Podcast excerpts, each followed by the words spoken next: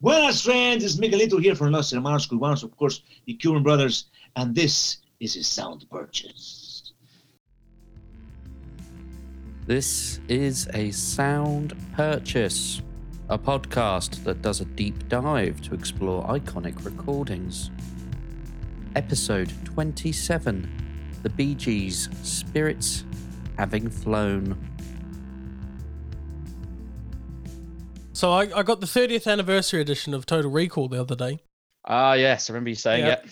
I had a Very great nice. time rewatching that, but I was a little disturbed at the beginning. Maybe that's the wrong way to go about this, but at the beginning there was a message that I've never seen, and it was something along the lines of the views in this film are outdated and may cause offence or discomfort. Are they? And I was thinking, To who? Well, uh, that's that's what I was thinking. Yeah, exactly. You know, like if anything, it's kind of like you know, there's the whole Martians versus Earthlings. There's the whole mutants versus kind of Earthlings. Normies. Yeah, you know, if anything, it's ahead of its time, and it's it's kind of discussing that barrier of racism. But Yeah, I can't remember any scenes in particular that had like any horrible racist stereotypes or caricatures or anything. and it's not even I mean, like, Uh, product of its time. That yeah. that would normally imply it was made in like the 40s or something. It was 30 years ago. It was 1990. We weren't that backwards in the 90s. I mean, we were pretty backwards in the 90s, but we weren't that backwards. Well, the only thing I could get to was that, you know, he's not the best around women, our friend Hauser and Quaid, but in the sense of his wife, who's kind of not his wife, is trying to kill him, so he keeps calling her names, but they're not actually that bad. And she is trying to kill him. I And think you could be forgiven That's what I was thinking. for having anyway, a go at someone who's trying to kill you. if this comes Like, across Oh, that's as uh, really kind of in poor taste, Paul, we might need to cut that one out. No, no, that's fine. Yeah. Uh, let us know if we're if we're missing something here about Yeah, yeah. um Yeah. about Total Recall. Maybe Other it's just than- the science is bad. Maybe they're apologizing for like the way that they react when they're on the surface of Mars. Yeah, Maybe it's like not. Maybe it's not a the, uh, uh, the racial eyes or- or bulging out sexist and thing. stuff like that. Yeah. You know, yeah. Maybe it's like science has come a long way in thirty years. We know a lot more. What would actually happen is this, and then Yeah, I think Christopher Nolan sat them down and gone, now listen, this is how it works when you're in space. Yeah. Okay, well, then the second. think. Yeah, second port of business, Jake. I was going through having a look at our all time stats. This is a bit of a rabbit Yep. hole that I can fall down occasionally. What would you say is our most successful episode so far in terms of listens? was it Silverchair? Yeah, still is. Still is Silverchair. What is our least successful? Oh, that's a good question. Is I've got to remember what, what episodes have we done? Hang on, let me get them. I think you'll be surprised by this one. Uh, right, let's have a look. So, is it Steely Dan? No, I know you were saying s- no, it's not Steely Dan. not Steely Dan. Justified. No, let me let me rephrase. I think you'll be surprised and hurt by this one. New Metal. No, Sparkle Horse. no. I don't know then. Ween? Ween. Poppy. Oh really? Ween is our like least listened to episode. But it's the one we've gone on about how good the album That is the is, most. after like- the fact. And for me, I mean I edited that one. That's the pinnacle of all my editing prowess. That is where I I every episode I am trying to get back to the height of Ween. Oh man, it's people people obviously have the same attitude that you and me had before listening to that album. Mm. It's just like oh, it's just Ween, is it? Skip that one. Well, yeah, but then one thing I forgot to bring up when we were talking to Sam from the Phoenix Foundation, when I was listening to their thing about comedy and music, their podcast with Jermaine from Flight of the Concords, they, they, they brought up Ween and they were talking about how Ween is, they love Ween. They specifically, and I, the reason I want to bring this up, Luke Buddha from Phoenix Foundation says they've got this track called Pink Eye on My Leg, which, as you will remember, was my favorite track. yeah. Anyway, anyway, so that It's, it's a great album. that's It's my a great business. album. Listen, listen to our podcast on that episode, then listen to that album. Yeah, Um, absolutely. Listen to the podcast alongside the album. Mm. It's like um, it's like reading I Partridge, where he's got the track recommendations going on. Never read it. Did you listen to the audiobook? No. I very much recommend the audiobooks just because obviously he does it in character. Yeah, yeah, and yeah. it makes them that little, you know, elevates them. I mean, they're good books anyway, but See, I got uh, I got the Ron Burgundy biography or something, and I hated it. Oh, really? I absolutely hate. I ended up giving it to a mate because it was a bit of a joke. We loved Anchorman growing up, but it was just like, oh, I can't, I can't deal with this. And I, don't get me wrong, I'm not a man of fiction. I'm not. I don't really like fiction. If I look at my my bookcase, I mean, I've got Band of Brothers here. I've got the history of Moldy music here. I've got oh, murder ballads here. You know, it's all non-fiction, all of it. I mean, ours is mostly well, yours is it's mostly your books, Chloe, and most of it is poems and things by various arty farty people like Whoa, Sylvia whoa, Plath. whoa, whoa, whoa, whoa. There is also you've you've got a lot of Lord of the Rings there. No, no, that's my stuff. So my Um, stuff is yeah, all no. fiction. It's all fiction, baby. Look at mine and you're like, wow, Jonathan this Strange is very and Mr. sad. Norrell. What was their new one called? Ah, I've forgotten what it's called now. Well, this is probably a good time to to bring up the guest on the episode, Jake. And I'm not sure whether Oh, yes. whether we want to go down the route of her being your wife or her being like the number one listener of the podcast that we invited on because she's the number one listener of the podcast. I mean, it's a bit of column A, mostly column B, mostly column B. I mean, she, Chloe, sh so she was very upset when we didn't invite her on to talk about Steely Dan. Very upset. And this album was actually her suggestion as well. So So I apologise in advance. so no, no, it's good because you you know so much about them that I've had to do practically no research because I can just defer to you. Brilliant. yeah. It's just like right, Chloe, you know about the Bee Gees. You watched that documentary. I, I did. I watched that documentary one time and it awoke a lot of uh, mainly memories, to be fair, about how my nan used to listen to them a lot. And I kind of watched the documentary and thought, my God, they are so underrated. I haven't actually listened to an album outside of um, Saturday Night Fever. And this was the album that I listened to and really, really enjoyed. Well, I'm I'm really glad that you bring up the Saturday Night Fever soundtrack because that's the first of my notes is that whilst it's not actually officially a Bee Gees album, it is an incredible, incredible album. And my notes say, Hmm. bearing in mind, Jake, this is my, these notes were written long before we did our episode, but my notes say that should be recognised as one of the top ten soundtracks albums. Whoops. Yeah, yeah. It unfortunately, doesn't count because it wasn't sort of incidental jukebox music. was Oh, it? but yeah, it is Good a point. Good phenomenal- point. Okay, so uh, I'm still safe. Yeah. You're still safe. Don't worry. Still safe, Um, and I it's used still to- I- a brilliant album. I used to play the soundtrack all the time at ground when I was working in the coffee shop. so I used to play it so much. I went through a massive phase of it of listening to it all the time because yeah, it's a bit cheesy, but everybody kind of likes it. You know, I I, I, I would defy you to find someone that would sit there to listen to Night Fever and just go, "Oh nah," you know, Yeah, I've got no joy. Like, you exactly. know, I'm a you know, desperately they, sad person. yeah, they'd really have to be putting it on, wouldn't they? You know, it would be it I would think be so, the yeah. the putting it on. No, I'm way too cool for this. So no, this isn't cool. So anyway, I played it so much that uh, the owner actually took it off the iPad, so we couldn't play it anymore. Yeah. so basically, the owner was that person, No, no, no, no. The owner just. or Oh, was it want- just you? They got sick of it because of you. Yeah, I feel like it's too much joy. basically, it's like all the Right. time. The same with Nick Drake. So Chloe introduced me to Nick Drake. I put Nick Drake on the next day, and he said, "No, no, we're not having Nick Drake. That's just so." Wow. you know, routine coffee shop music. Everybody plays Nick Drake. We're not playing it. I So love the contrast there. Fiji's, Nick Drake. I know, I know. Like the two kind of parts of my personality there. Yeah, yeah, yeah. So we haven't actually done an- the introduction still. So we're joined today by uh, my wife and number one fan of the show, friend of the show, I should say. First lady of the Um, show, Chloe. really.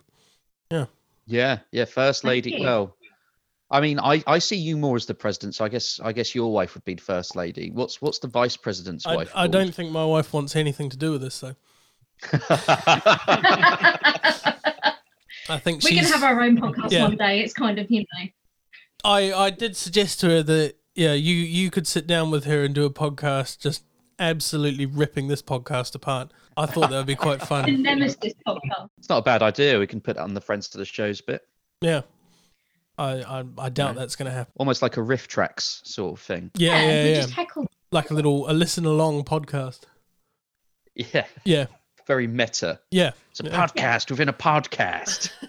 Bat-a-doo-doo, bat-a-doo, bat-a-doo. Bah.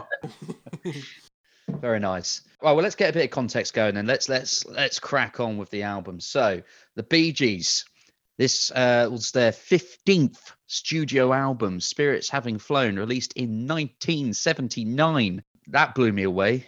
I think they'd had 15 albums Yeah, they've been before that. recording s- what since the sixties. Yeah, well, they- when they, funny enough, I didn't realize. Obviously, they're born in the Isle of Man, lived in Manchester. Didn't start doing the Bee Gees till they moved to Australia. yeah, boy. So I think they were living in in Sydney, and they were effectively just a big Beatles ripoff, and that's that's how they got their you know radio players. They'd send their, their label would send out these right white label records, so they weren't marked or anything, and then people listened to it and kind of go, oh, that's oh new Beatles song, excellent, we'll put that on, uh, but it wasn't. It wasn't the Beatles, it was the BGS. Uh, but people thought that, that was like a, a secret thing they were doing, and BGS was Beatle group. No, no, it was It's so clever, really. PG. yeah, I mean, could you get away with that these days? Uh, mean, yeah, is that Greta, Greta Van misrepresentation? Fleet. Oh, True. right, yeah, Yeah. yeah. That's And others. Yeah. that's just sounding like another band. I don't know if they were pretending to be Mm. Hmm. indirectly No, okay. Yeah, fair enough. another. Fair enough. Yep. I mean, I don't know if you could get away with it these days, but they did. So good job on them. Mm. Good job on them. Mm. This was a really successful album for them. It was their first number one album in the UK in 10 years. I believe it went straight to number one in the US because, of course, it did. The first three tracks were all released as singles, which all went to number one in the US, Mhm. which meant in a one year period, they had six US number ones, uh, which I think, I don't know, Ed Sheeran's probably done it these days, but back then, the only other people who'd done it were the Beatles, Elvis, and I didn't write down the other person. There was another person, but it's like They who shall not be phenomenally successful named. album. And it was sort of their last big album before the, their last hurrah before the death of disco throughout the 80s, particularly in America, which was sort of where their audience predominantly was based. So they w- they weren't as big over here as they were over there. Stra- you know, strangely, uh, normally it's the other way around. Mm. No, But- it's, it's generally seems to be one or the other. So again, speaking of Midnight Oil, we just released their their episode yesterday. They they have a huge following across Europe and America, but just not in the UK. Yeah, it, it seems just to us be. being contrarian. oh yeah, totally. It's it's you guys being uptight, and that's that's why I attribute you not actually rating that album, Jake. I'm still I, hurt. I didn't say I didn't like the album. I, am still I hurt. just said I, I just thought there's Every night when I go to Wasn't sleep, my- I my have jam. uh, Christmas timers here and on in the background. or I'm crying in the shower like Tobias. That's fair. Chloe, you you can probably give us a lot more about the the, the Bee Gees history than I can, so, So- I'll, I'll defer to you at this point. Okay, I mean, you've given pretty comprehensive backstory for them. What I would say is, I think that n- particularly now, it's lost on a lot of people just how big they were. I mean, I saw a statistic that so in one at one point in 1978, they were responsible for writing and or performing nine of the songs in the Billboard Top 100. They were two percent of the recording industry in 1978. They were massive, and you know, it just kind of a lot of people think, oh, you know, the Bee Gees, bit naff, your nan's favourite music. But they were they were massive. And yes, Saturday Night Fever was a big part of that. Things like their vocal melodies, obviously incredible. And they were a huge influence for so many other artists. The one thing that really did annoy me in the movie, they seem in the documentary, they seem to just get a load of random people just to sit down and go, Oh yeah, I loved them. Justin Timberlake was on it quite a fair bit. Wow. Yeah. They went more R and B, you know, well, and in they fact, in went this more R&B album, with this they album. went. Yeah, this was where they kind of what they really loved that R and B sound, that soul sound, you know, the spinners, stuff like that. In this album, they also used the horn section from Chicago, which Oh, is fantastic. I've got a the note- one thing I do yeah. have, I had a note on yeah, that. the one Yep, thing I no do problem. have to discuss though, the Sergeant Pepper film that they did. Did you know about That's- this, Stefan? I know I know roughly of it, yeah.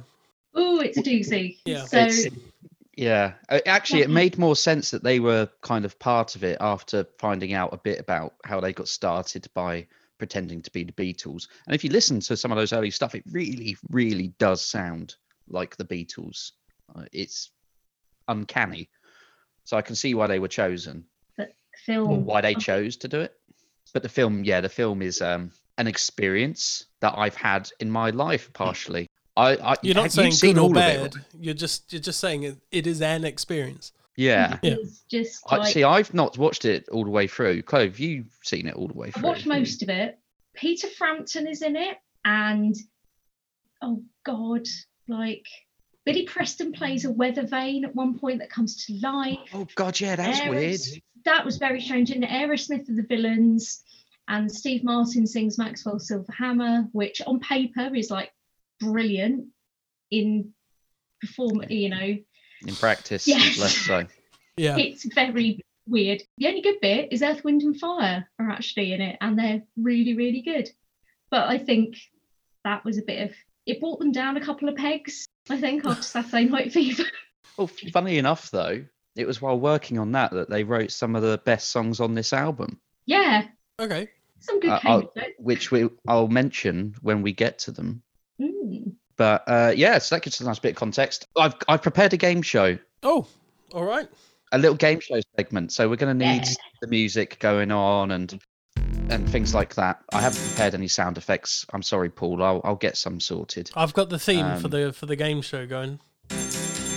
Ooh, go on. Uh, We can't hear No, it. you can't hear it. I know. I can hear it We though. can't hear it. Yeah. Um, I I haven't got a catchy.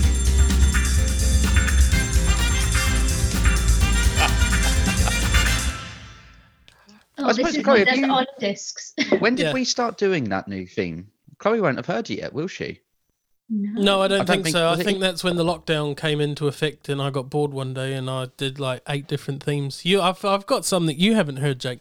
Oh, Yeah. I look forward to it. Yeah, I look yeah. forward to it. I've I haven't started got a catchy recording- name with this one. Oh, Okay, I don't have a catchy name. I don't have a funny, funny theme like I did with Late of the Pier. So it's it's just a simple simple thing. There's six questions about Barry Robin, and uh, I know it's Morris, but I'm going to call him Maurice, Maurice. every time Yeah. Uh-huh. because it's going Oh. to piss someone off. yeah. Uh, Maurice. So Barry, Robin, and Maurice. So we're not playing for anyone this week. Uh, we're just doing it for shits and giggles because I enjoy doing them. You know.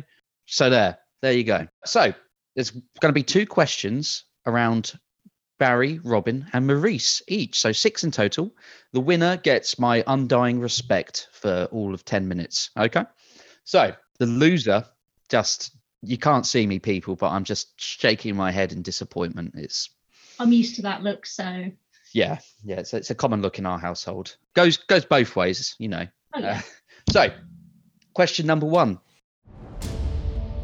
Barry question. Which Barry said this? My hair was slicked down with a part, but that was before I discovered the blow dryer. Now I'm fabulous. Was it Barry Gibb or was it Barry Manilow? Barry Manilow. yeah, I think Manilow. You're going straight in. Uh, Have you seen what Barry Gibb looked like before he had the blow dryer? I, I have, but I was actually expecting it to be um, Barry White. That, that was the Barry I was expecting. Yeah. No, I didn't think about Barry White. Um, Mm. So you- you're both saying Manilow. Yeah. You're both right. It was Barry Manilow. Hey, oh. Ba-ba-ba-ba. Well done, you two. Question two is the Robin question. So, Hmm. Robin was, of course, famously portrayed by Burt Ward on the small screen.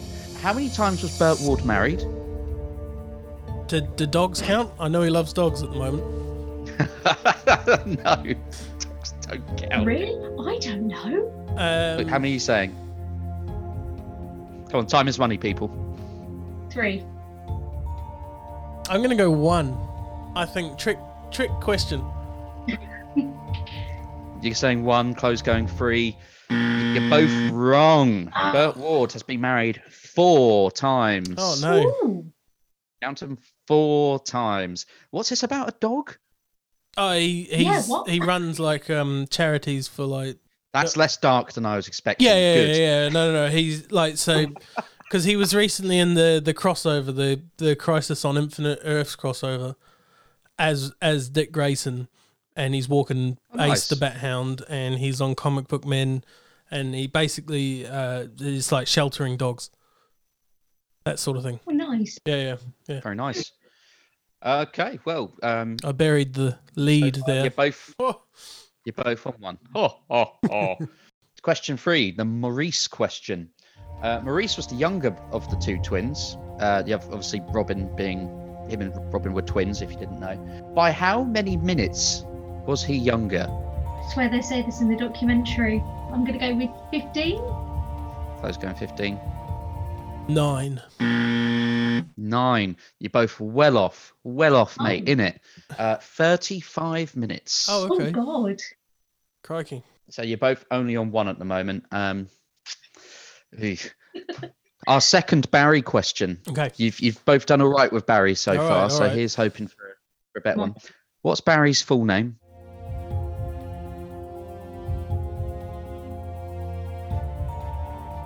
And I'm, I'm going to be generous. I'm going to give. He's got two. I'm going to tell you he's got two middle names. I'm going to give you a point for each. Oh, God. Um, I don't think either of you are going to get it. You're No. definitely not. If you it's don't Barry, one of know, his middle names. if That's all you he don't gets. know, then you're definitely not going to get one of them. Yeah. Barry, White, Manilow, Gibb. No. No. Chloe. Barry, Chuckle, Harry. Yeah. Uh, no, you're both wrong. It, his full name is Barry Allen Crompton Gibb, oh, wow. Straight Yeah. out. straight out of Crompton. Crompton. Straight know, out of it's got- Brompton. Crazy mother flipper named Barry. all right, all right, all right. It's a true or false one. It's the Robin question. At 19 years old, Robin wanted to make a movie about a man with an underwear bomb called Family Tree. True or false? True. Uh, Should have let Stefan go yeah, I was first. going to there. say, with the, with the gusto of that answer, I'm going to have to say true. It's true. In the just summer of the weirdest- 1969, in an interview with Fabulous, he proclaimed, I'm making my own film called Family Tree. It involves a man, John Family, whose grandfather is caught trying to blow up Trafalgar Square with a homemade bomb wrapped in his underwear. Someone would have made that Wow. back Yeah. then. I mean, Well, back different then, times. yeah, definitely. uh, they didn't know. So, No, no, no, no. um, final question. It's the Maurice question. In what year did Maurice marry Lulu? Lulu from the Velvet Underground. No, that's As in Nina. Lulu, famed Scottish singer, Sorry, yeah, yeah. No, I'm getting confused. famous for famous for being Lulu. Yeah, And duetting would take that. Yeah, but mostly for being Lulu. 67? 67, That's my guess. yeah. 74. 74. You're both wrong. It was 1969. Uh, So, poor, a poor day for BG's trivia um, and some Burt Ward trivia. A poor day indeed. You both got two. Chloe, you could have won that. is there is If- there not a tiebreaker? I, I to be honest, I didn't think that there'd be a tie. I, I thought Chloe would have done better. We disappointed him as as per normal, as per usual. Yeah, uh, bear with me. Um, I'm going to get a BG's fact up. One of them was a pyromaniac as a boy. Which one? And I'm going to narrow it down. It wasn't Maurice. I'm going to go with Robin. Do you know I was thinking Robin because of the exploding underpants? Only only a pyromaniac would be thinking about that, right? Yeah. But in the interest okay, in yeah. the interest of no, no, I've got a different one. I can do Okay. a different one. I've got more. were So we that's both right fine. then? Yeah. Yeah, it was Robin. So the BG's album first was not their first album. What number album was it? Was it their was it their second, third, or fourth? Third. Second. It's their third. Hey! Well Good done. job, Stefan. You get my undying respect. You have Ten minutes. chosen Chloe, wisely. Time. disappointment. So much disappointment. All right. Should we crack on? Yeah. Yeah. Normally at this point we would listen to a superset, but we don't have the technology. We can't rebuild him. We can't do what we'd normally do. But you, dear listener, you will be able to hear the superset now.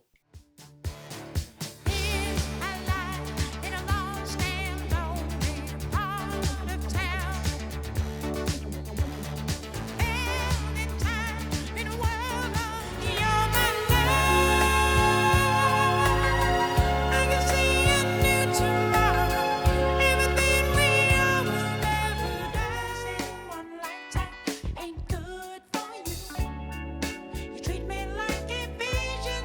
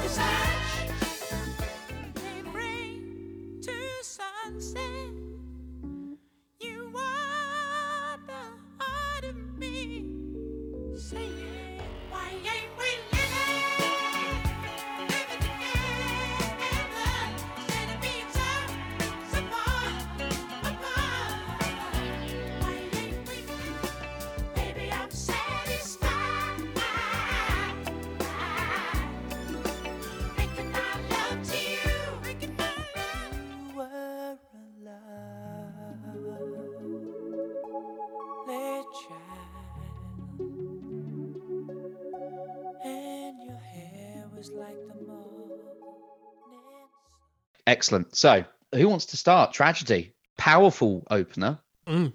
I would say. Is it It's maybe the greatest? too powerful of an opener. Is it the greatest Um, opener of all Out of time date. though? I don't know if it's the greatest opener of all time. It's, a, let's say, powerful opener, perhaps too powerful for this album. I feel maybe they should have held it back for, you know, a bit of a mid album sort of like, oh, Like, You know? the starter side two Um, or something. yeah, Mm. yeah, maybe something like that. But m- man, it's such a good opener. I was going to say in my notes, I've literally just put dramatic, like in all Mhm. caps. All caps dramatic. Yeah. Um, this was one of the songs that they wrote while on a break one afternoon while making Sergeant Pepper's film. as you do. Mm. As you Just do. like, yeah, we'll just bash out tragedy in an afternoon. just bash it out. As- yeah. yeah, just gonna just like, oh guys, I've spent the last fifteen minutes working on a song. What do you think? It's like "Oh, it's pretty pretty good. Which who- which one of them wrote it? I didn't check. Is it a, Uh, col- was it a collaborative? Was it Barry probably? I I don't think think it's it mainly was Barry. Robin. Yeah. I think there's there's subtle stabs at Robin throughout the song. Yeah, well, Robin was keen to do his own thing. Yeah. but He wasn't wanted to do like, the least underpants thing, talented of the man. three? He he had You're- stuff you're to do. not wrong. Yeah. Robin, I get you want to do stuff, but you you No. you're the No. worst of the three crikey, of us. mate. I want to do an underpants film. Okay. It's He like- just wanted to go and do his own thing, and then Yeah. like when you see the their best album cover, I've got to just say they had an album out called Cucumber Castle in the early seventies, and it is literally just Barry and Morris dressed as knights. And I'm like, Robin, you had a lucky escape on that one. You know, that's the one good thing about you wanting to go solo. That's that's terrible. what a guy! Yeah. What a It guy! is pretty dire. And then boom, out of nowhere, Mark Linkus, choo choo train. He's just there. It's like, guys, I've got, I've got it. I know the Don't. direction you need to Don't. take. Robin, come with me. Come with me. I spent twelve hours. I've been working since 1979. 20 years. That's right, baby. The Yeah. bastard choo choo is back. choo choo. I why, mean, why does that still have such a hold on me? That, that was months ago we did that one. because it's it's Oh. true. It's just so good. All right, let's let's crack on with let's Okay. seriousness now. So Alright, um, Okay. guitar Mhm. sounds phenomenal. I love the guitar sound in this. Uh, Mhm. all of the guitar sounds, even though they are quite cheesy in Well, parts, yeah. or at least the way they sound is very. What's the word? well, I've I've said it's it's an incredible sounding, but it is completely of its time. You know. Oh, very. yeah. Very. Yeah. Yeah. I Yeah. think that- that It gives could its do- charm. Could do with a Gus Van Zant kind of styled remake, note for note, but you know, just a little bit more updated with yeah, Vince that sounds Vaughn. fair. Vince Vaughn only Although- singing it.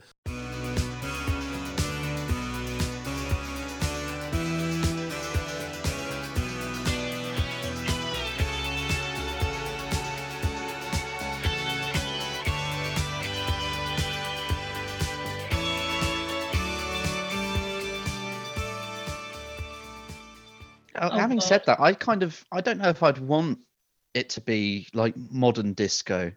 I kind of quite like the way that that it sounds. Just like it sounds like old disco. Hmm.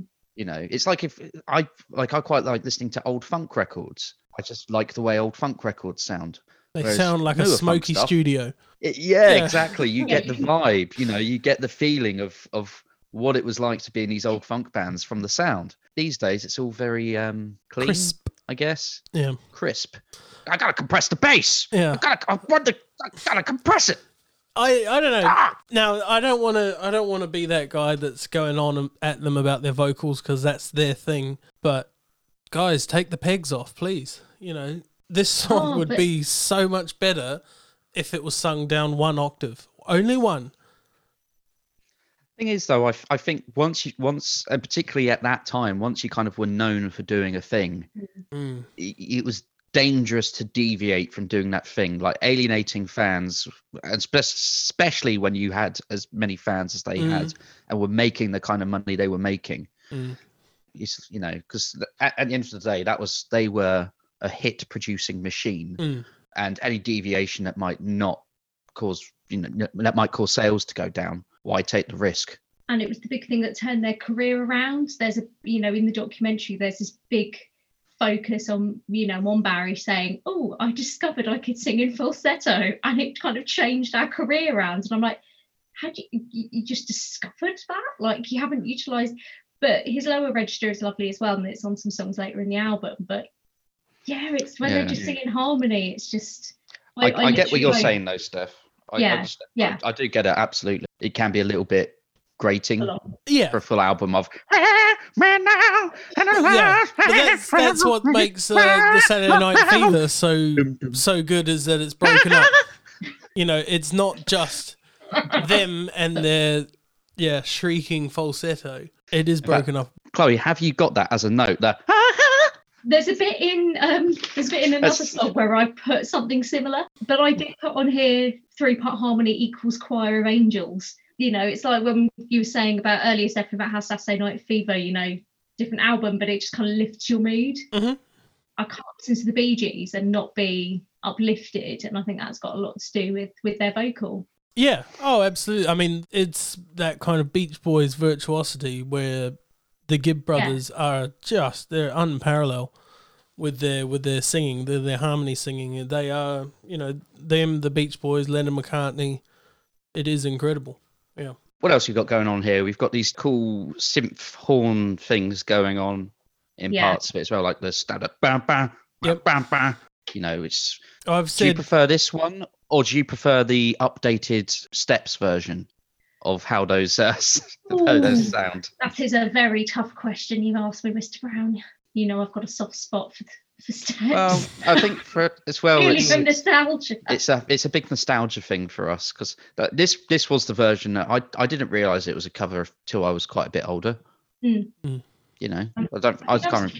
I that was was a trend in the 90s like a lot of those groups did covers of like this kind of stuff abba was just a thing that The came around in the Bangles. 90s was it Atomic Yeah. Kitten were doing uh, Eternal Eternal Flame. Flame. Yeah, which I didn't know was a cover until very recently. wow I think I was older than I'd care to admit until I found that out. Yeah, yeah, yeah. Yeah. Well, I've put the, the timbres in the song are great, but they're quite dated in terms of the synth horns. I've got a I've got a bit of a thing, Chloe, against synth horns. Well, that's ev- fair. They- everybody yeah. started using them, thinking, "Oh, this is great. I don't need to pay a horn section," you know. But the synth horns always come out sounding too thin to my ears. There's a cool arpeggiator in the background, but it does sound quite dated. Yeah.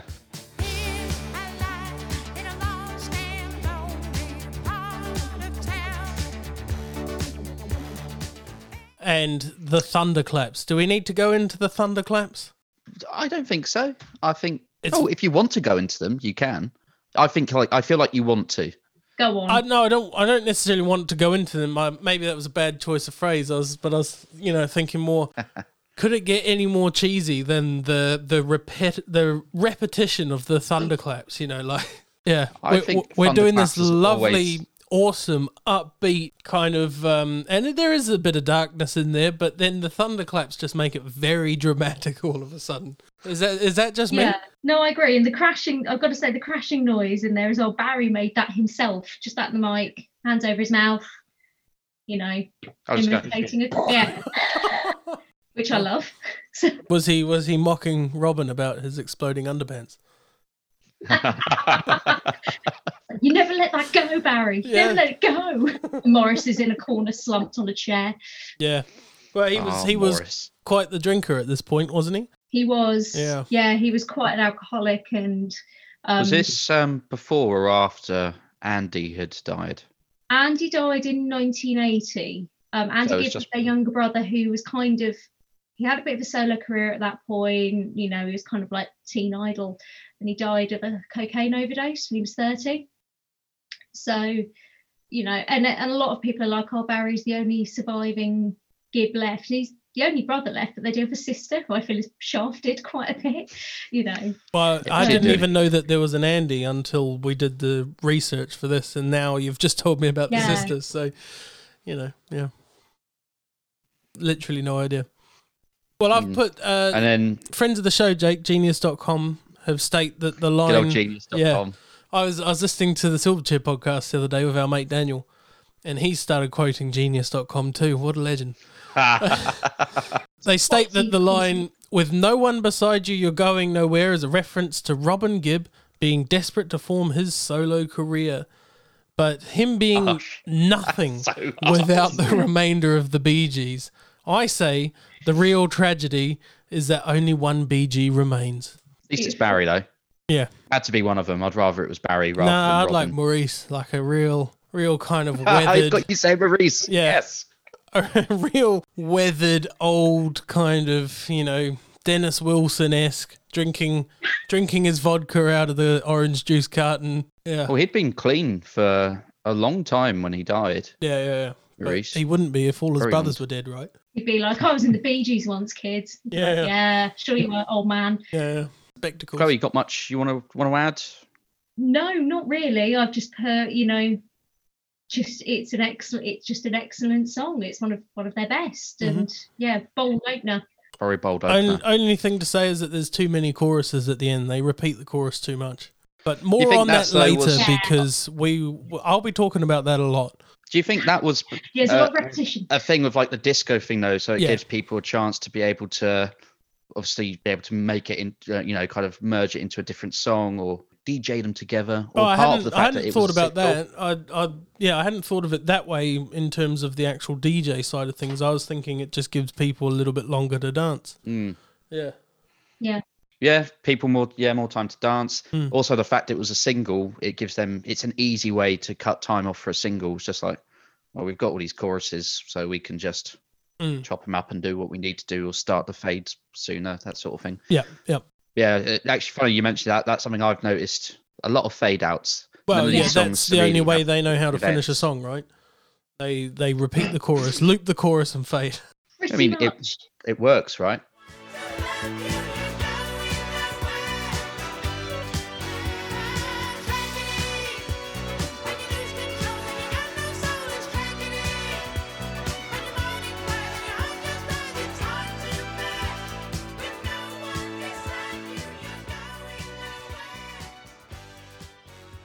Too much heaven. No segue. I'm sorry. I'm no, I'm letting you down, Stefan. But too much heaven. So, a quick bit of background. This this took them a long time to record this because there are nine layers of three part harmonies. Nobody gets too much heaven no more. It's much harder to come by. I'm waiting in line. creating a grand total of 27 vocal lines going on. And guess which one sticks out the most? That's right, it's Barry's falsetto. Have, just love him. have you heard the story Um, about Barry holding the mixer down at gunpoint, making sure that he is the one that's heard? Sounds about right. Yeah. Yeah. That's The big total lion man. total fiction. I just made that up, but I actually believe now that it did happen. I could see that. Yeah. You know, Yeah. hairy guy, Yeah. gun. Looks looks kind of like a lion. Yeah. yeah. You will do it. yeah. Yep. Make Um, sure you this is also make one sure you of two turn up my songs. my explosion sound as well. I want to want to piss off my brother a bit. This was also one of two songs to feature the Chicago horn section.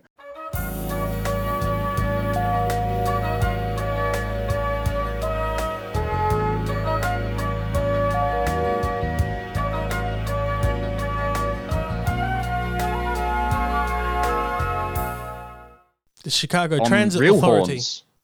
CTA baby. CTA. Can't think of what CTS stands for, but they make pots for guitars, volume pots and things. Chicago Telephone Service, something like that. No, it's the Chicago Um, Transit Authority. No, that's CTA. No, I'm thinking about. I'm talking about the guys who make the p- potentiometers that people use for guitars. CTS. Okay. Well, we're talking about unrelated things. Well, at you least know. one of us is on. Um, no, Chicago was founded as CTA, man. No, they weren't. Yeah, they were. Look it up. Uh, yeah, I have. Fun fact. Yeah, Yeah, I've looked it up. I've watched a documentary on Okay. it. So, you know, boom, Uh-huh. boomtown, baby. Boom. They started out as a pizza company, Chicago Town Pizzas. they made really shit microwavable deep dish pizzas. Before there was such thing as a microwave. Yeah. Well, no, no. I think that would have been about the time the microwave was coming out, right? yeah, probably.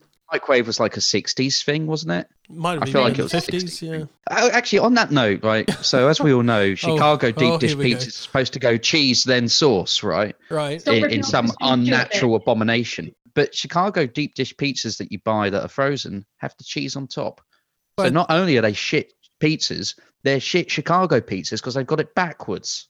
They're not actually like deep Don't- dish either, really, are they? No, they, tr- no, not really, No. not really. Yeah. I mean, it's, it's deep for a mini pizza. We've lost a sponsor now. Proudly sponsored by Chicago Deep Dish Pizza, Chicago Town Deep Dish Pizzas. They're great when Uh, you're when you're coming back in from a night out. They're Very great when you're true. like six years old. Yeah, yeah. But mm, Can't be bothered to You're give your driving. kid a proper dinner. Chicago Town Pizza's got you sorted, baby. do you want to invest in child abuse? Chicago town. Actually, I think that's part of the reason I hated them as a kid as well. Was like you'd bite into them and it was like molten sauce. it was like a million degrees. It's so hot. Your own fault for not being patient. So, yeah, Mm, But hotter than I the was sun. a kid. yeah. Yeah. How long did you put it in for? Oh, we need Um, we need to get a clip there, uh, Paul of of Alan Partridge biting into the apple turnover. You're all right, you. Oh, Jamie. So, how long did you put this in for then? Eight minutes. It's hotter than the sun. okay, I'm gonna go. Just the, just the sound where he's like, ah, So back to the song. yeah, bit more behind the scenes stuff. So it turns out that the Bee Gees were pretty cool guys, and they actually gave all of the publishing royalties to UNICEF for this particular song. Hmm. Now, back in the day, uh, the publishing royalties for this came to seven million dollars, which, if you put that through the inflation calculators, twenty-five million dollars this song made in in royalties, publishing royalties, Wow. and that all went to charity. So good job, Bee Gees. yeah, yeah. You know, top top guys. Not you, Robin. Keep those The underpants other on, two. Mister. Yeah. he wanted to do a KLF and burn it all, but they were Yeah. like, "No, Robin."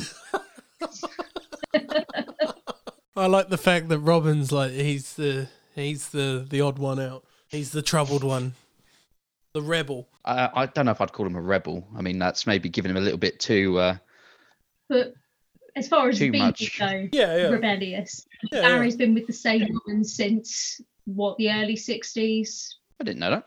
Yeah, I think the I think the most controversial thing I've read about Barry Gibb in my research is recently it came out that he might have um, had sex with his wife in the TARDIS on the, s- you know, when they were performing on top of the pops one year. So you know, if that's the worst thing that you can do, I don't know. He did kill His- that boy as well. yeah, his and he did Glastonbury kill that set. boy. Oh, His Glastonbury Oh. set was all right. His Glastonbury set was great. You could feel like how emotional he was during it, which was really lovely. Yep, I'm not really one for the But- legacies on Glastonbury. That's, yeah, Mm-mm. Oh, you see, it's my fa- my favourite bit, the le- the legend slot of Glastonbury. It's uh, yeah, I mean, didn't they have Dolly Parton under Legends Yeah. at Glastonbury? they had I mean, that'd be Dolly. amazing. I'd go see Dolly. I don't know if I would. would. She is an amazing, amazing woman. Like we, we, we as the planet just do not deserve her wherever she's come from because she's she's definitely not human. She's way too good to be human. She is an angel. yeah, like she, She is is. amazing. She's way too precious. But uh, oh, on that note, yeah. have you seen the Christmas film she was she did? the recent one, Yeah, yeah, yeah, where she saved the kid. The kid nearly got run over, right? Where she's literally an angel, like a guardian angel. yeah, It's like a Hallmark movie. Oh, okay. it's glorious. It is. Uh, Didn't it's she a thing play to like? behold. Didn't she play an angel before? Like many, many Yes. years ago. Yeah. Probably. All right. Yeah. Wouldn't, wouldn't surprise me. But back to what's this one? Uh, Too much heaven. too, much, Much heaven. Heaven. Speaking of angels. I was about to say. I was about to say just like heaven, but Yeah. um, I was like, no, that's that's the wrong band. Yeah. Uh, too much heaven. Very like we were saying earlier. Very R and B. very R and B. We Um, need uh, we need the it's well it's a slow slow dance song right According to uh, uh, to my sources on whosampled.com, this Oh. was used by Snoop Dogg. yeah on the Did you get those the same girls source? yeah, yeah I was thinking I know this song from somewhere I didn't know it as the Snoop Yeah. Dogg song but I, it it sounds like a kind of late nineties early noughties R and B backing track I haven't really got a lot to, to say about this one. Obviously, yeah, it's very R and B. There's so much harmony going on, so many Yeah. vocals. yeah yeah and that Um, saves this song for me Nobody gets too much love anymore. It's as wide as a river. it really really makes Yeah, I this can song. see that. Yeah. I've I've got a note the- the saying that the song- falsetto is much easier to palate when it's combined with the lower voices. So when the falsetto is a part of the harmony stack, you can actually you can palate that and kind of go, oh yeah, that's that's okay. When it's just the falsetto by itself, it's a bit too much. Yeah, That's fair. Uh, and to me, it kind of feels like th- the the backing music is sort of just incidental, isn't it? It is just a, a vehicle for them to be crazy good at singing, basically. yeah, yeah, yeah. I just think I really like this one. and It's one that I've the more I've listened to the album, I've found myself listening to this one more and more. I really, really enjoy it. I think it's a beautiful song, and you've already said all the bits about UNICEF and everything, which again is fantastic. But I, it's a lovely song. I really enjoy it, and appa- apparently it was Barry's. It was one of his favourite songs he's ever written. So you know, again, testament to I, how good it was. I imagine as well, it must have been very fun to do. Like it's if I don't, if anyone's ever done layered vocals before and trying to harmonize with yourself, it Mm. is quite fun. Mm. Like trying to see what works, what doesn't work, and just kind of going for it. And then when it all comes together and it sounds that good, that must be like, you know, a proud moment. Yeah, Oh, absolutely. You know the Lovely. um, the Um, univer- un- the UNICEF stuff is all like a sham though, right?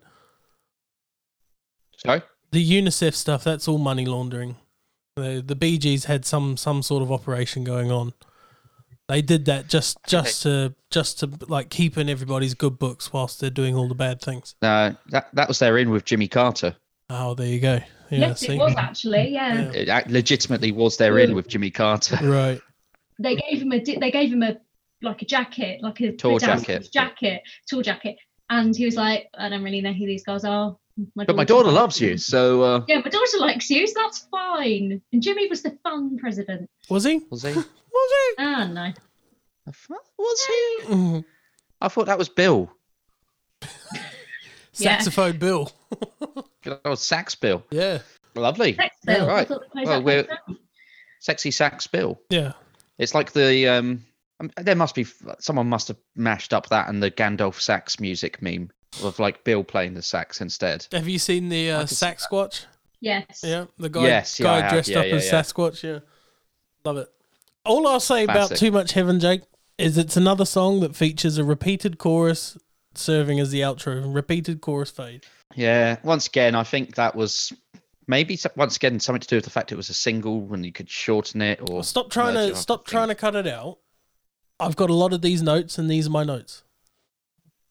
I mean, how would you end it though? That's the next question. On a Dead stop. slow song Yeah, just dead stop. Mid mid phrase. Mid syllable. clear Till it up. Sopranos. everybody out Fair enough. yeah. Nobody gets too much heaven It's much harder to come back.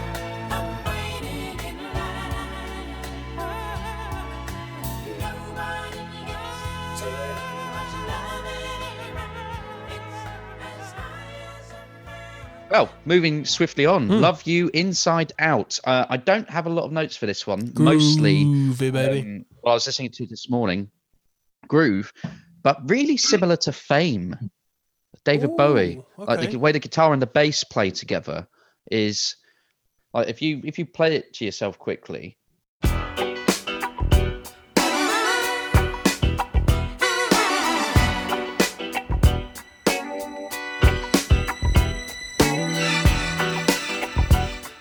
I'm, I'm listening to it now, uh, and absolutely, there's bits where I could just go. That That was a pretty good David Bowie. Paul, can we get that cut so I can have that as a Uh, sting? it's like the ghost of Bowie. You'll be haunted by three of my alter egos this evening. The Jareth of Christmas past. what was it? Which which Bowies was it that visited him? Oh, um, in Concords. Yeah, I thought I thought that's what you were going for. No, I was just getting a labyrinth reference in there, but yeah, he could also wear the funky, funky eye patch. Uh, there's the Ashes to Ashes, but David Bowie. Oh yeah, Yeah. he's going to a party. Mm. yeah, so groovy, very David Bowie. Snoop sampled this one again. Ups and downs. Um, that was the song, yeah, Yep. ups and downs. It's just groovy. It's just good to have on while you. yeah. Pre chorus has got just bopping some along. dreamy seventh chord action. Living on your cheating and the pain grows inside me. It's enough to leave me crying in the rain. Love you forever. which is nice. I didn't pick up on that. Yeah, middle eight is really interesting. Guitar riffs Oh yeah, and middle eight chromatic is really runs. cool. Which I think is a very disco thing, isn't it? Or at least it is on the bass to have that do do. uh, You know the the octave chromatic Yeah. runs. Yeah, yeah. Don't try to tell me it's all over. I can't hear a word, I can't hear a line. No man could love you more. Which I think is what they do in this one. Again, really like this song. It is probably one of my favourite Bee Gees song, and I just definitely like the fact it's more funky in, in the intro. You'll have to forgive me. I'm not musically talented. I just know a lot about music, but it's the bit where he's singing like underneath the synth, and he's like da da da da da, da which I really really like. And I just like the fact like about halfway through, it kind of it almost feels like it's confrontation and it's the bit about you know don't try and tell me that it's over and it just seems to be getting like more and more dramatic and the vocals are building up and the drums are building up i love this one and feist does an amazing cover of this Oh, okay. which i i thought that she originally wrote the song and i and when i heard the ori- when i heard this i was like oh my god it's a cover but she does it in it's a bit more low key the way she does it but equally fantastic so yeah i definitely recommend Are the Bee Let's see. Gees capable of low key? I don't. I don't feel like they they're capable of doing anything low key. It's all got to be like highly orchestrated. Yeah. yeah we need like you know all of the Huge horns, production all of the values. drums. Yeah, yeah. Like- yeah i think it's a great song The only only other note that I've got, Jake, is that we've got a chorus fade out again, but it's not as gratuitous as the others. Um, but I am definitely sensing a theme. Yeah. That was their thing for this whole album. Yep. That's uh, like- one line review There, but you know, there, it's there hard is to think of an end. there is I think one or two that don't have the chorus fade. So stay tuned. Do they do they have a different fade? Yes. yeah. Don't, don't Still no. Don't diff- ruin the it's just surprise. like we can't just. does make you wonder. it's Like when they were recording it, how did they end it? Because they, they had to stop at some point, right? they should play for hours that's that's a live fade, Jake. Yeah. They're doing or are they that. still doing it now? They're doing it. It- Somewhere Somewhere in out there. Malibu. yeah. Yeah, they're not actually It's dead. like- they're still going. Barry's just got them locked up in a studio playing. Where he's got like it's like the Prestige. He's got loads of clones of them, and those clones are all In vats of doing the water, different just, like, fade outs for drowned. each different song. Does he still control them with a series of whistles and claps? Whistles and clicks and Yeah. claps. Yeah, Um, absolutely. I must direct everyone to the late 90s, early 2000s sketch show Rock Profile with Matt Lucas and David, Wa- David Now Walliams. that does have some questionable depictions. That of people in it. does. However, they do a very good Bee Gees one where for some reason Barry has got a lion's tail and Because he looks Morris like a and lion. Robin. Yeah, he's he's got like lion face paint and a tail, but he will only let Morris and Robin speak when he claps or clicks certain amount of times. It's very strange. I kind of I kind of get the feeling though, and I look, I don't know them. I don't never met them, but I get the feeling that Barry is like the ringleader, He he is Oh, the yeah, one he's the running the youngest, show. so- Yeah, yeah. It's a bit of a bit of a stupid reason to be in charge, though. Well, I'm the oldest, I'm so the oldest. um, yeah. I'm the Barry of my family. I've got two younger siblings. You know, they're you wish you were the Barry. now Lee is the Barry. I'm the Robin. I don't want to know about your exploding underpants. Thank you. Well, no, no, no. That was Content really, financing. I'm if going to make if that we've film. learned anything today about the Bee Gees is exploding underpants. That's Mm. that's all you need to take away from this episode.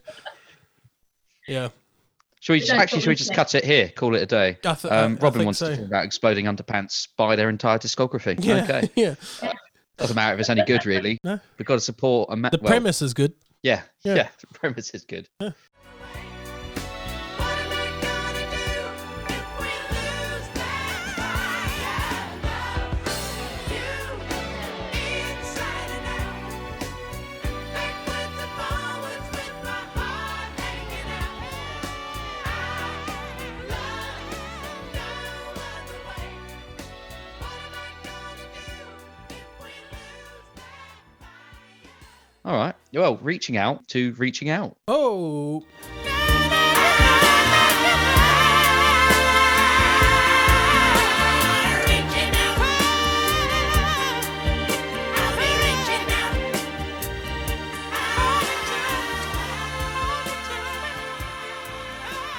another Okay, um, Alan. That was rubbish. slow jam. Jam. Another slow jam. Yeah. I get the impression I'm gonna. I- We'll get this out the way now. Uh, repeating chorus at the end. Uh, Yep. we've spoken about key changes before, Oh yeah. and boy, does this one have a key change. Um, Yeah. So my, my notes were Uh, just when you think it couldn't go any further. Ellipsis. Key change. Living my life forever. I'll be reaching out. I'll be reaching Yeah. out. Oh yeah. Hmm. it's really weird. So I kind of found it quite hard to f- zone in on specific things throughout this album. It's, it's a really nice album, but I just actually listening to specific stuff with it, I found quite difficult because I'd quite often find I'd start doing something else Mm. and just have it on in the background and be like, "Oh, the Mm. album's finished. Shit, I need to put that on again." Um, so my notes are quite sparse, I'm afraid, but there are some fantastic wails in this. I think there's like. like a proper um He means it. like a proper Whitney style thing. Mm. Mm. I I think Whitney was probably listen listen to some beats. Oh God, I need to up my game. Funnily enough, I was. Re- funnily enough, speaking of like you know big vocalists, like when he, Beyonce is a massive Bee Gees fan apparently. I can believe it. Yeah, they did a cover of Absolutely. Emotions, which again didn't realize it was a cover until much later. But that's a Bee Gees song, and when when Robin died, she like made like a public statement about it and stuff. So Wow. yeah, there we go. But I did put it Robin's was exploding beautiful- underpants. But I did put it was beautiful but boring. This one, all surface, no feeling. This Yeah. is, yeah, this is one that yeah, It's a weak one. Yeah. They're reaching a little bit on this one. yeah, I'll give you that. It's a little bit. It's just sort of there, isn't it? Mm. It's Yeah. technically very proficient, but just it's just standard standard background R and B stuff. Mhm. You know.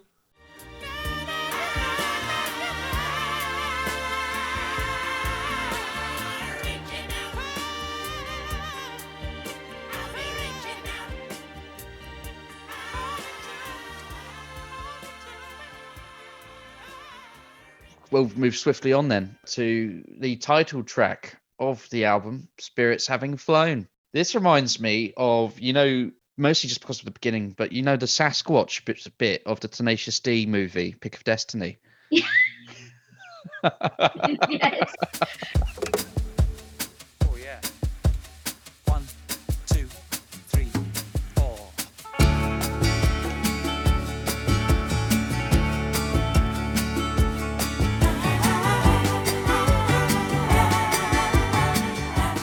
He's all like tripping out on mushrooms. This just reminds me of that. What the, the actual Um, song? Like as in the yeah. song that he sings when he's riding the Sasquatch? Yeah, a bit, yeah. Yeah. Okay. That, that was like the best bit of the film though. Oh, I don't know. Master Expl- like, There were loads of good songs in it. Kickapoo. So, like, Ma- Kickapoo, Master Exploder, Battle with the Devil at the end. That was pretty cool.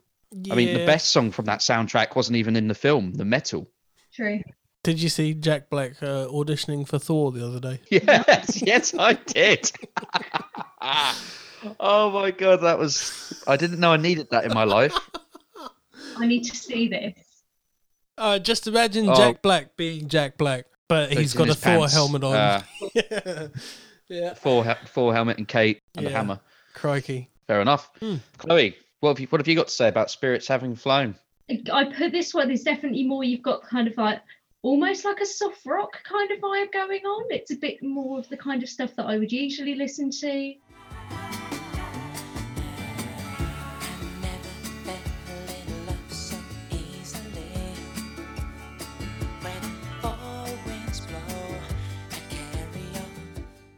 You know, I can imagine maybe it being on an Eagles album.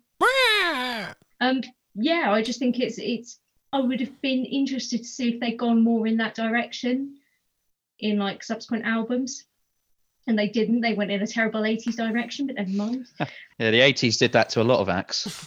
yeah, but like that. Oh, I watched one of their music videos, and I think it might have been for something they did with Celine Dion, and like Robin's hair is just. I mean, in the seventies, he had beautiful, like long flowing hair, as they all did, but he kind of, yeah, he made some. I wouldn't call Maurice's hair long and flowing and beautiful. No, Oh, Robin. you said as they all did. okay, yeah, fair point. As Um, two of them did. two of them did. Paul Morris. but yeah, I really, and I love the. Uh, Morris looked about ten years, fifteen years older than the other I two. didn't know they were twins until I saw that documentary. Yeah. I was like, what? You were telling me they're the same age? Yeah, and I just I, I love the flute on this one as well, and it's just more of that kind of. Yeah. Oh, I- at the I- end. um, Yeah. Yeah.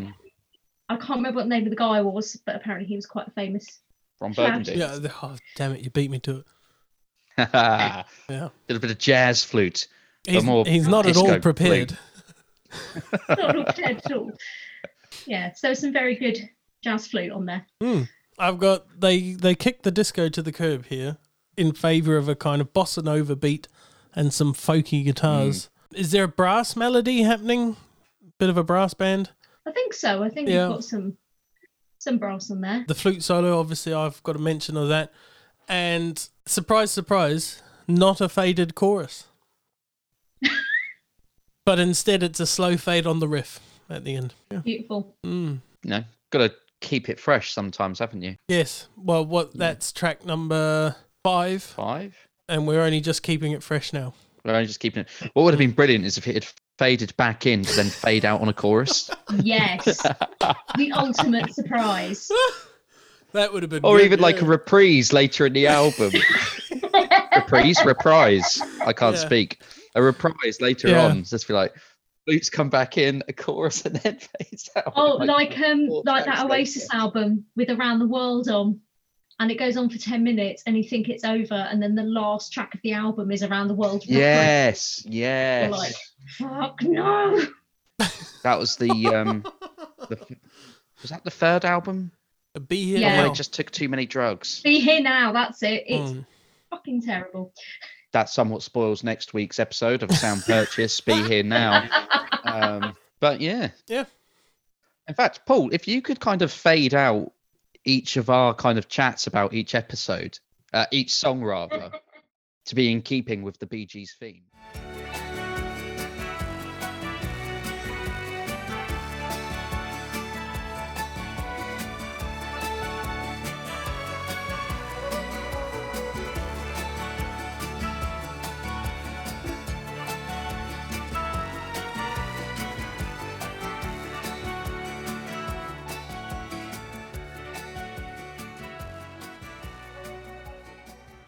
You know what else is a good idea? Ripping off the Commodores. It's search and find. Oh, House is a brick house.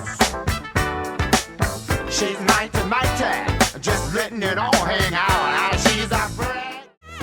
Search, find. No stone unturned, no hell, no fury gonna stop my love and all these glories. such a rip off. It's just Oh, I brick love it. house. it's, it's so blatantly just brick house. I was sitting there listening to it, wasn't I, Jake? And I was like, this sounds really familiar. What We does were it both sound like- Yeah, we were both like, down, ba, ba, bang, the Brick brick house. house. This is like my favorite Um, song on the album as well. It should have been a single. I think this would have been really Yeah, I'm surprised popular. it wasn't. I'm really It's surprised. So it wasn't. catchy. Oh yeah, because they just ripped off Brick House, which is like one of the Commodore's best songs. So I don't care Whoa, what you say. whoa. Fight me. Whoa.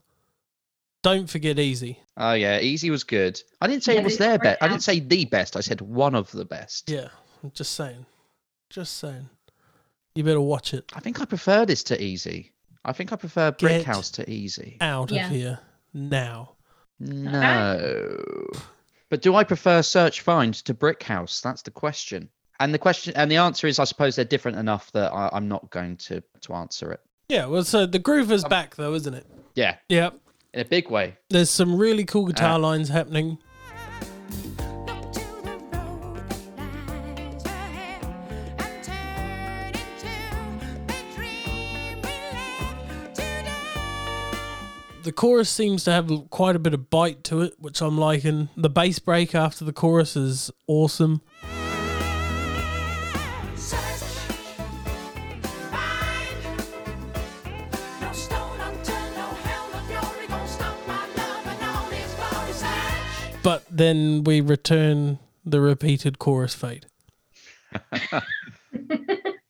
I I just really love the horns as well. Mm. Yeah. The- that horn line is really like so upbeat.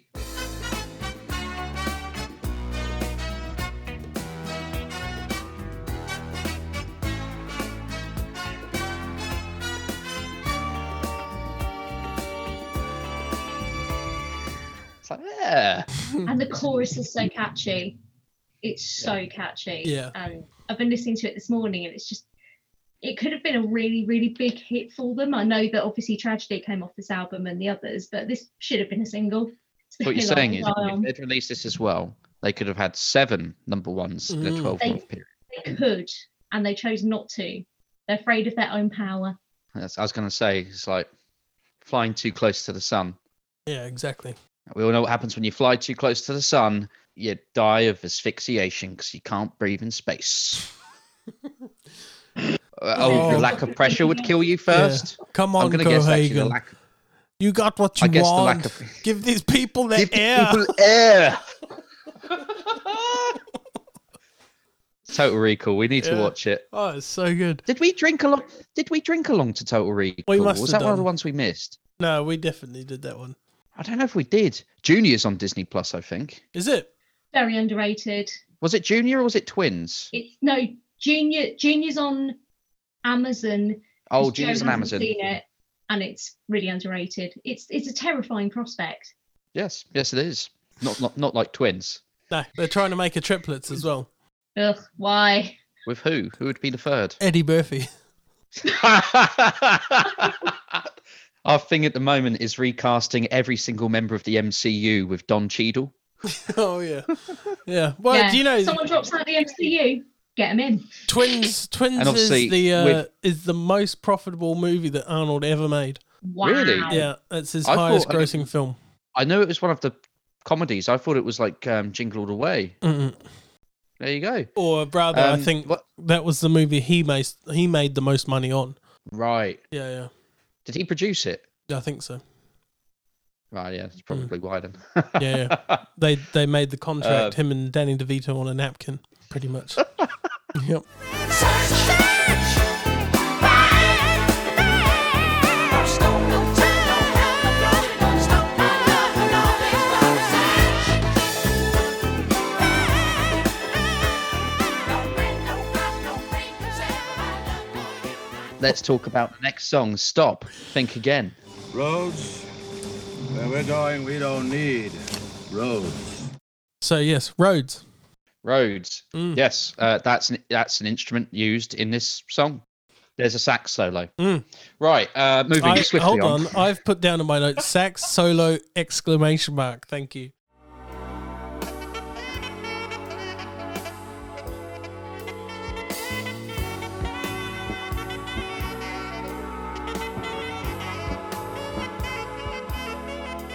Yeah. Yeah. Oh, that's not all caps. No. Mm. Not bold, underline. No, no, no. Let's not be crazy. It's another slow jam, isn't it? I don't know. Is it jazz? It's, it's certainly smooth, I was going to But- say it's just smooth. but I wouldn't call it jazz or yacht smooth. It's just Oh, it's definitely not yacht smooth. It's Mm. Yeah. quite smooth. It's like a pebble that's been slowly eroded by a river over the last 10,000 years until it's perfectly smooth. And then Barry. But Gibb- even that is less smooth than yacht. You'd then need to lubricate it with like some butter and then Tea throw oil. it down a slip and slide. And then it'd be close. and then Michael McDonald rises from the sea. What? This is an instance where I think the falsetto wailing thing works with the sax. I think Mm. that it's kind of quite cool. And then it's got really interesting horns in the middle as well, with um, really kind of interesting harmonies.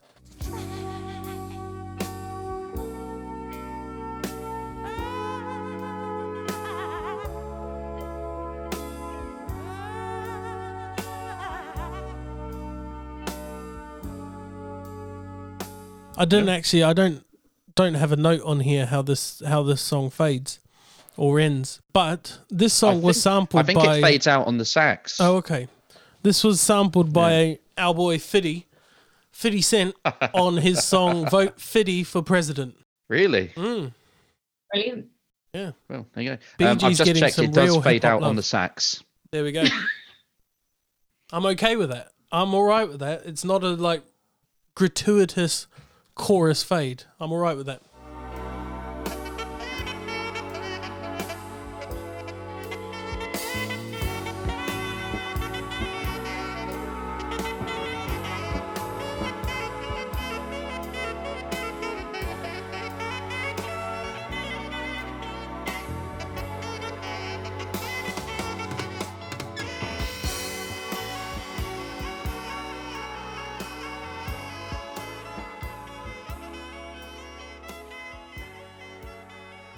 Living together, I somehow seem to have completely missed off my my notes. It Okay. just skips straight from stop think to I'm satisfied.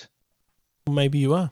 You guys talk about this. I'm going to listen to it quickly. Okay, fair enough. So living together, I, I really like the contrast because you've got he goes from the falsetto and then he actually goes down to quite a low register, and I quite enjoyed that. Yep. The, you know, the lyrics are a bit boring after a while. I got to admit, it's a simple lyric. Yeah, I mean, Well, I- Sounds I got to be honest. I'm not listening to the Bee Gees for their lyrical depth most of the time. Oh, yeah, Apart no, from when exactly. they're when But- they're like chucking in a really uh in a really good barb at Robin. I'm I'm all for that. it sounds like Will Smith would have taken the music from this and sped it up to make something. And Like, rapped listen to that about guitar. parents. Yeah, I've Yeah, listen I've to put it. Mm. excellent guitar work, especially the descending line after the chorus. Living together, instead of being alone. Yeah. Yeah. Oh, I can definitely see Will Smith doing something with the music on this. It's uh it's a groovy groovy tune. Key change with just bass and drums, which is a really cool textural move. Why ain't we living, living together? Instead of being so, so, so far, so far apart. Why ain't we living? Horns. Yes. Yeah. I like the vocal sequence going around each of the singers. And then, Yeah. of course, chorus fade. Again, this could have very easily been a single, and it would have been fantastic, and I think people would have really, really enjoyed it. Mm. And I just got to say, looking at the album artwork as well, I have to just appreciate the album artwork. Just like Barry looks great. Morris is just hanging around in the back, like, how? Funny enough, they've even used the fade on the album artwork, where the red fades into They the have Bee actually, Gees. yes. I direct your attention to the album artwork. Look at that. Yeah. And in the documentary, they had a plane with that, with like their logo on and that kind of color scheme. So you know, Wow. impressive. Yeah. Well, I got nothing. I got nothing more to add on that one. No, I haven't got anything else to add either on that one. Well, I, I wrote no notes, so I'm going to stick with Will Smith. Sample it, speed it up a little bit. It could be your next Get Jiggy with It or something. He's due a comeback. Is he? Is I he? don't know. You know, I've got a soft spot for. You know, he he- he stopped being any good in my eyes as soon as he stopped writing the, the music for the films he was in. that Um, needs to be a thing know, again. Hancock would have been much better if Will Smith had done the theme song for it, wouldn't it? You know, Um, Yes. Well, Uh, I that wouldn't go as rubbish far to film say music that was much done where better. They went to Earth. It would be a little bit better, yeah. Yeah, that, that one where that rubbish one that he was in with Jaden Smith, where they they went to Earth and After The Earth. Pursuit of Happiness. After Earth. if he'd done the music for Pursuit of Happiness, Oh God. or if he'd done a theme song for Ali, Oh yeah. you know, Oh yeah. would have elevated them up to, um, you know, a much higher place. Mm. I Am Legend would have been ten times better if, with like a Will Like a Smith. really upbeat, like Yeah. Yeah. Yeah. Absolutely. yeah. Get Cisco on there to do a little. Bit of little bit. Cisco. Like Wild Wild West. Nobody needs Cisco in their life. Falco. Now you're talking. I mean, he- sure, Falco's been dead for, I want to say, did he die in the early 2000s, late 90s? It was the late 90s, 80s? When the fuck did Probably. Falco die? Stefan, any guesses? When did Falco die? I have no idea who you're talking about. Rock Me Amadeus. Falco died in 1998. 88. Yeah. Rock Me Amadeus. You know Rock Me Amadeus. Amadeus, Amadeus. Basically, Dr. Zaius. Yeah. Okay. Nope. Okay. Corolla might know who he is. Maybe. Ask her about Falco. All right. He, he was Austrian. So Okay. therefore, Corolla will know who he is. Yeah. 'Cause that's how it works, right? Probably. Probably.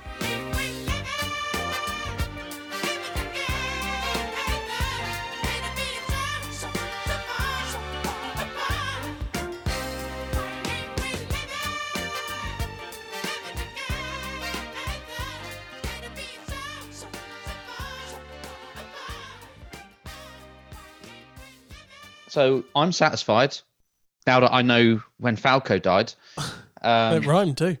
It's how the song goes. what's the word I'm looking for for this one? 90s hip hop. Yeah, yeah. I think you're probably right with that one. Mm. It's, I don't really have words for it. It's very much kind of like eh. Mm. Mm. Yeah. But it does have the most passionate Hmm. falsetto on the whole album I've written on here. Not I'll necessarily a give you good that. thing. Yeah. Yeah. We like some passionate screeching, which Oh. she does very well. Supernatural rasping. Supernatural rasping. There you go. For anyone who's ever seen The Mummy with the subtitles turned on, that's a little Easter egg for you there. What the Brendan Fraser Funniest one? subtitle. Of course. yeah, yeah, yeah. Steph. Of course. We don't- Is there any other? Yeah, Tom Yeah. Cruise. We don't talk about that, Stefan. Don't. We don't talk sully. about that. We don't talk about The Mummy Free with Jet Li. Or the Scorpion Kings. Scorpion King's fine. We'll talk about Scorpion King. That's fine. But I Yeah, didn't mind OG the Tom Brendan Cruise Fraser, one. mummy. It had my main man Russ in it. Yeah, but Russ has probably been in more bad films than he's been in good. Yeah. Watch it. Okay, just just watch your mouth. Shall we do one of his albums? Do you want to do a Russell Crowe album? What thirty odd foot of grunt? Yeah. You're going to do the Lady Miss soundtrack, what? oh, oh, maybe not. no. Yeah. Although that has No. got my other my other main man Hugh Jackman on it. I do. Ugh. Ugh. You don't like Hugh Jackman? I think I'm the only person in the Western world that hates The Greatest Showman. Oh, I've never And- seen it. and- Couldn't care. It I'm care less soured about him for life for me. I, I used to love him. He's going to, but oh, that and the fact that he's going to be on the mu- in the Music Man on Broadway. It's just the shittest of the shit musicals. Instead of Jake Gyllenhaal, who, for anyone who's not seen the Sack Bunch, Sack Lunch Bunch? Yeah, John Mulaney and the Sack Lunch Bunch. Yeah. He plays Mr. Was he the- Music. Stephanie's Mr. looking more scared. I'm Check just it out. wondering how Ja- you Jake can, Gyllenhaal, Mr. Music. I'm just wondering how you can turn down the guy that was in Swordfish. Well, John Travolta. Oh, God, I'd John forgotten about that. yeah. I like Swordfish. I thought it was great, and then I've I've been reading recently that it was a bad bad film. I was thinking, oh, Yeah, but when did you see it? Like, if Yeah. you saw it when it came out, you'd have been very When young. did that come out? Like 2002? it might have been 2000. It's probably around the same time as The Matrix, Okay. and they had that scene where like the bomb explodes and all the ball bearings are like caught in the air and the camera zooming around, Matrix style. I liked it. I thought it was right. I probably haven't seen it since since it came out, or just after it, a few years after it came out, probably.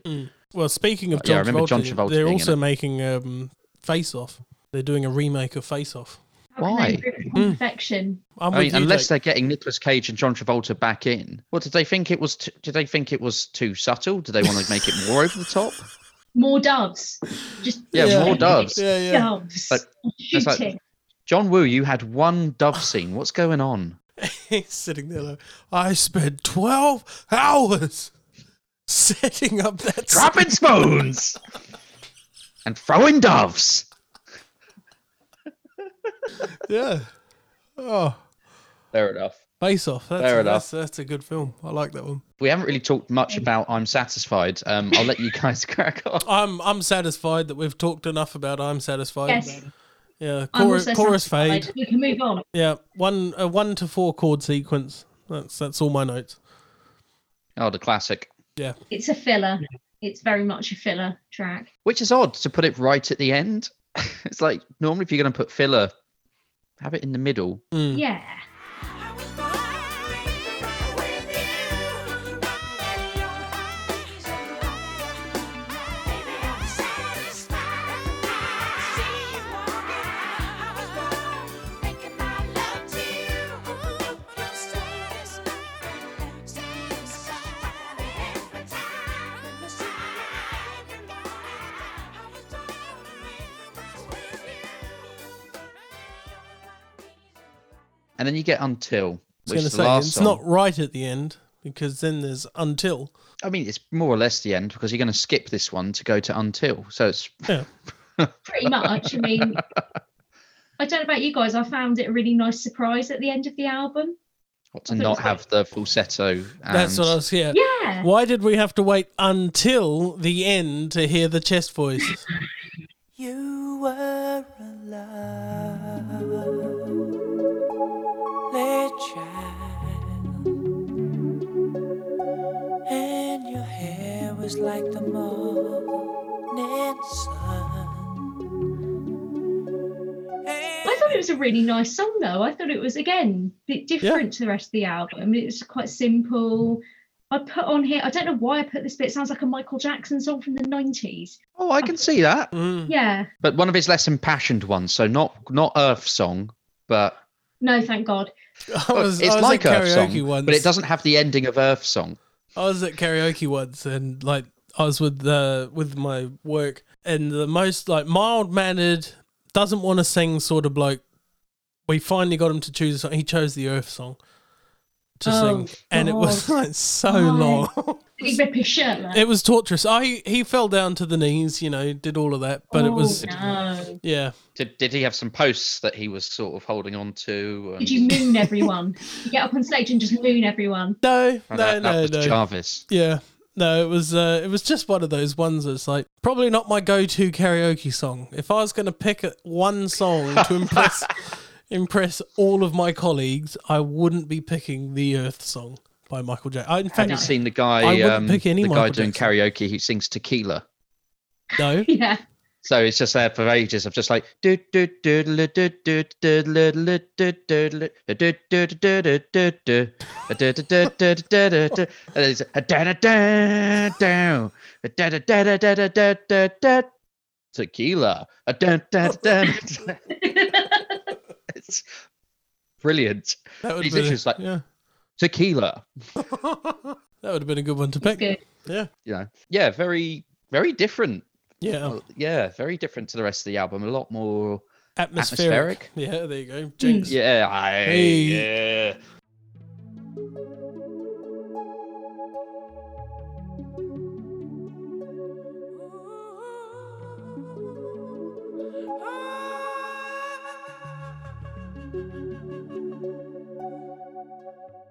I I just put it's a weird piece to finish on. Yeah, Yeah. it is an odd choice, and it doesn't fade out. Ooh. Ooh. It, it ends. It actually just ends on a note, uh, and that's it. Well. so maybe that's why it was weird. It was them experimenting, Yeah. With Yeah. a trying to work straightforward out how to finish. Yeah, I did put as Uh, well. I don't know about you guys. I thought it was the most modern sounding song on the whole album. I I actually didn't immediately. I'll, I'll save it for my.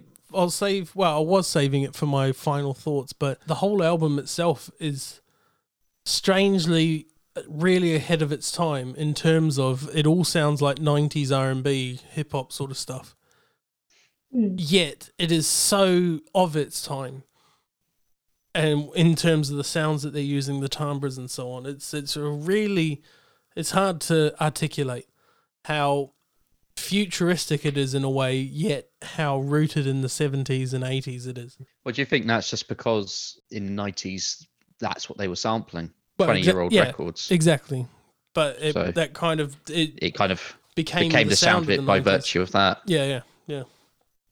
That and Europop. Yeah.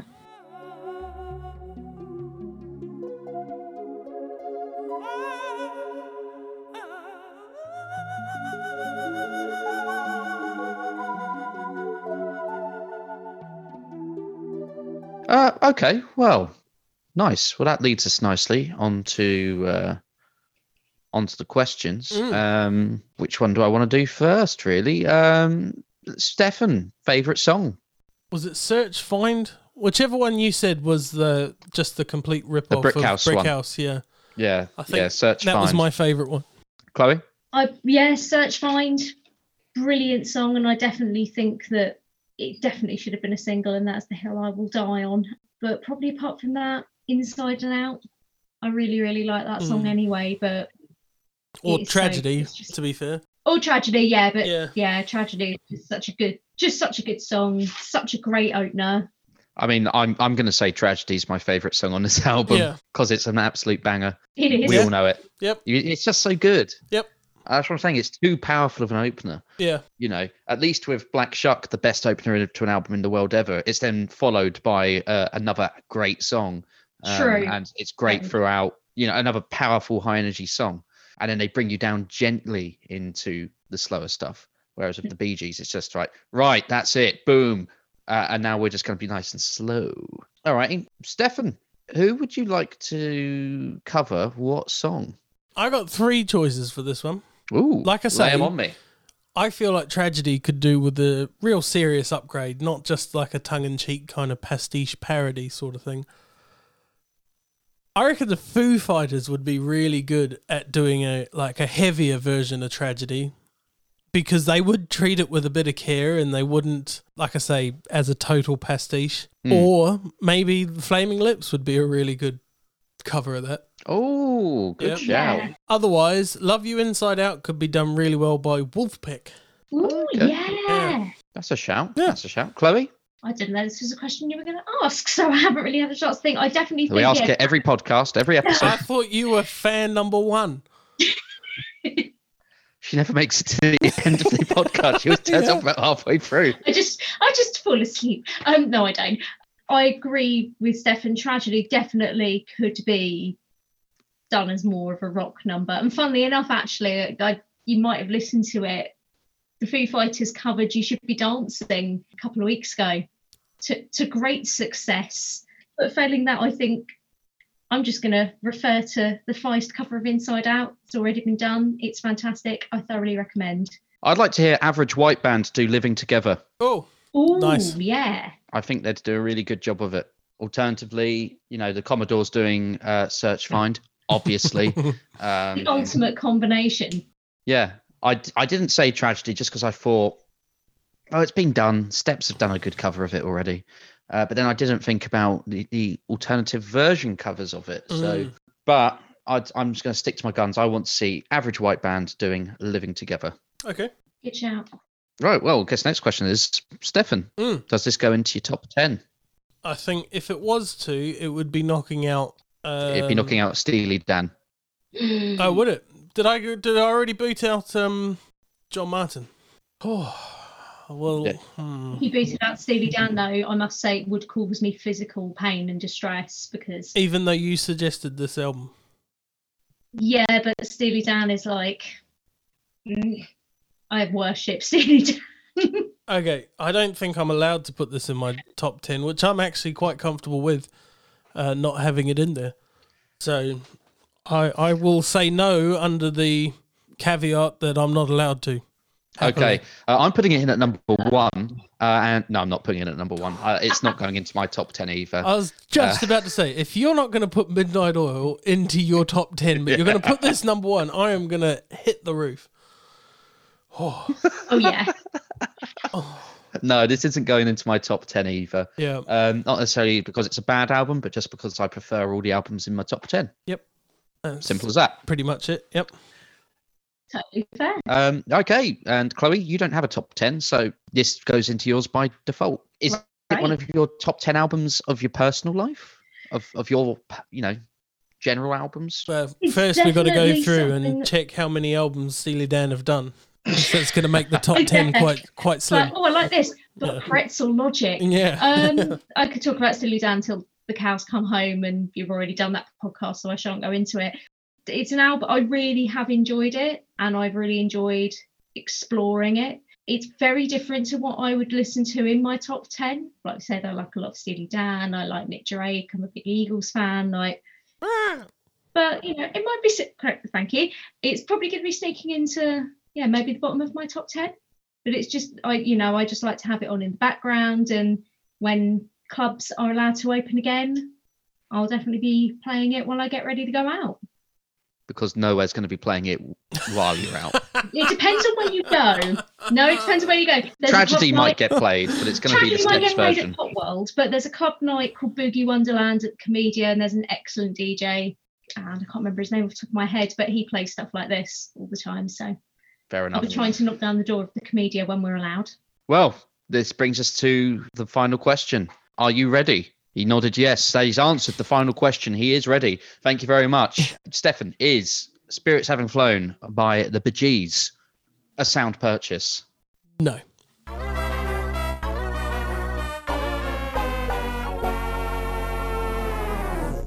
I really enjoyed listening to Tragedy, and it was one of those songs where I sat there and I've kicked my feet listening to this one. I wasn't very happy with it. And I heard Tragedy when I finally sat down to listen to it, and I was like, oh, actually, you know what? This might be all right. And then immediately after there, all my hopes faded with the chorus of Tragedy. Yeah. See, they come on too strong. No, look, I think I think it's an interesting album. It's certainly it's a successful album. It's not my kind of album at this point. I would probably agree with you under the caveat that I'd probably, I'd, if I was going to buy it, it would be a charity shop jobby. Like if I saw it at a charity shop for like £1.50, I'd probably buy it. I'm not even sure I would if you gave it to me, I would keep it at this point. like, Oh, I, Jake, destroy the gift I got him. no, I yeah, not for me this one. It's not for me.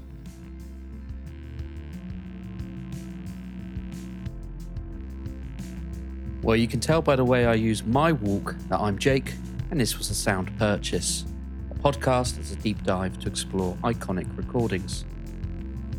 This episode was elegantly extrapolated from the ravings of Mad Men by producer Paul Lochran. Uh, you can show your appreciation for the episode when you like, review, share, and subscribe to us.